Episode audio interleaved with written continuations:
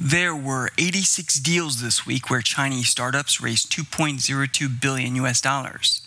And there were over 320 venture capital and private equity firms that got involved in those 86 deals. Investors in this week's deals include Sequoia Capital China, China Growth Capital, Orbimed, Matrix Partners China, Source Code Capital, Volcanics Venture, 5Y Capital, Hopu Fund, Oriza Holdings, Gen Capital, and Cully Capital. And they invested in a range of companies, including those involved with pharmaceuticals, home renovation, mobile phone design, aerospace technology, smart conferencing, and biodegradable materials. This is the August 12th, 2021 edition of the China Money Podcast, where we update you on the news, data, and insights you need for making private equity and venture capital decisions in China.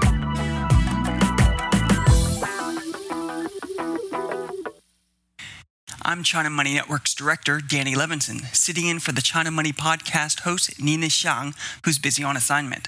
China Money Podcast is celebrating its 10th year in 2021 and is a service of China Money Network. So you can visit us at ChinaMoneyNetwork.com. China Money Network is a privately held data and media startup operating out of Shanghai, Hong Kong, Hangzhou, Beijing, and New York please do leave us feedback at the ChinaMoneyNetwork.com website about how we can make the next 10 years even better. And be sure to ask your smart speaker to play China Money Podcast for all your streaming business intelligence.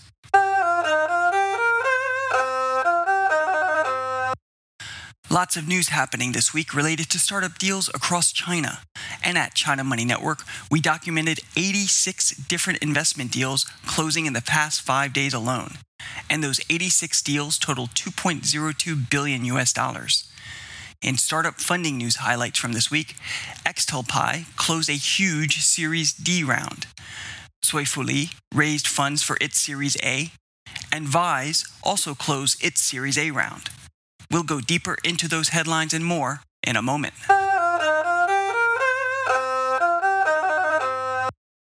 Our sponsors keep the lights on at China Money Podcast and China Money Network.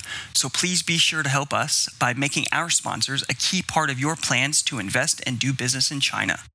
The China Money Podcast comes courtesy of our sponsor, Lehman Brown. Lehman Brown International Accountants is a licensed China focused accounting, taxation, and business advisory firm operating dedicated offices in Beijing, Tianjin, Shanghai, Shenzhen, Guangzhou, Hong Kong, and Macau, and with an extensive affiliate network throughout China and in over 100 countries worldwide.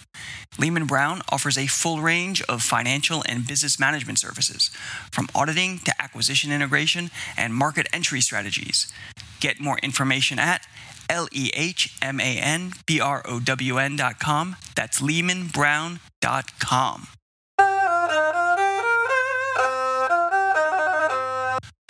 So let's now dive into those news headlines to find what the China Money podcast can unwrap for you in the startup deals happening this past week.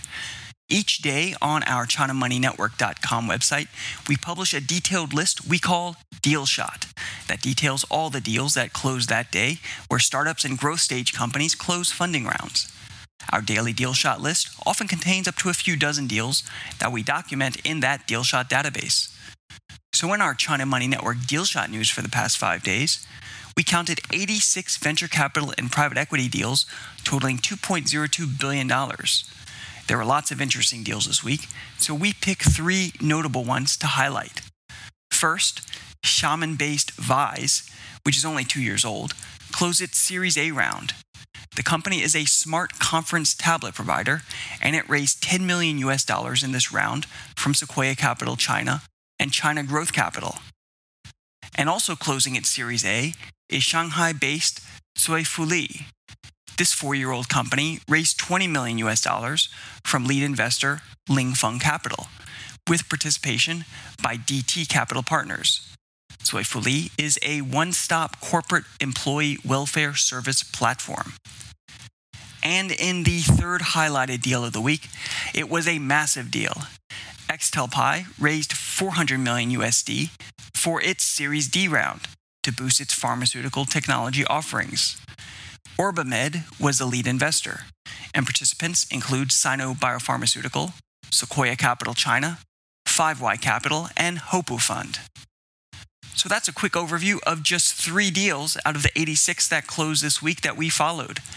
If you want to know full details about all 86 deals, then please visit ChinaMoneyNetwork.com's daily deal shot database, which is available to subscribers. The deal shot database gives you a complete snapshot of the latest deal flow and includes multiple data points, including, of course, the size of each investment deal and who participated. For full details on all of this week's investment deals, visit us at ChinaMoneyNetwork.com for daily data briefs and a private equity and venture capital deal database going back 10 years and nearing a trillion dollars worth of deal flow.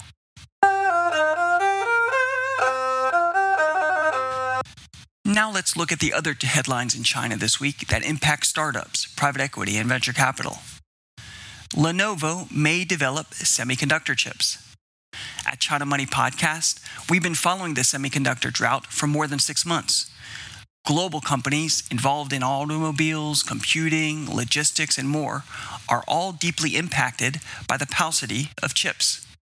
Well, Yang Yuanqing, chairman of Lenovo Group, said in an interview that Lenovo Group's R&D investment increased by 40% last quarter, and it strives to double that over the next 3 years the company will focus on investments in new IT fields, as well as components such as displays, batteries, and of course chips.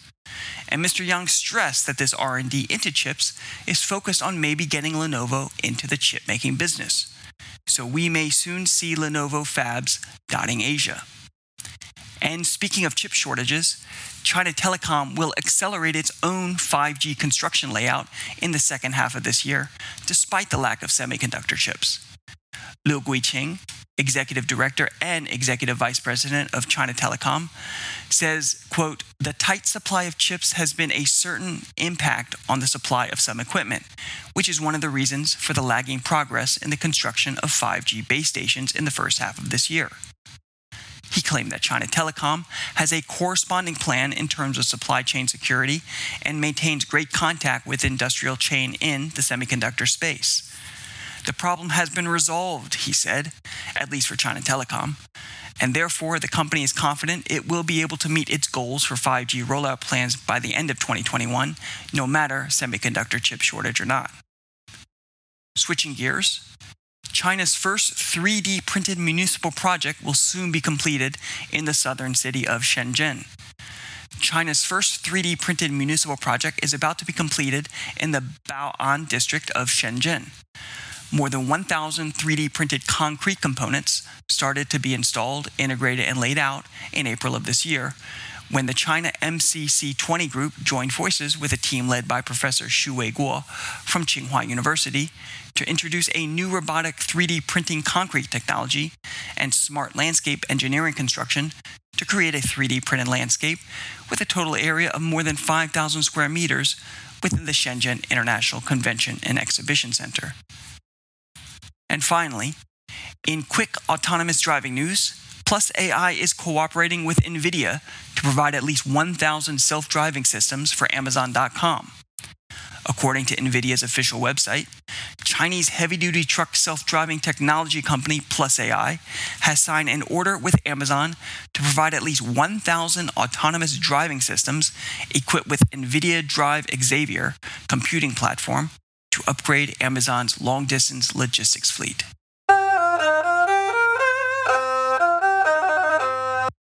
So that's it for this China Money Podcast update. Make sure to ask your smart speaker, such as the Google Home, Xiaomi device, or Amazon Alexa, to listen to the China Money Podcast. And join us at ChinaMoneyNetwork.com for daily data briefs and a private equity and venture capital deal database going back 10 years, nearing a trillion dollars worth of deal flow. And until next time, from us here at ChinaMoneyNetwork.com and the China Money Podcast, remember to follow the money.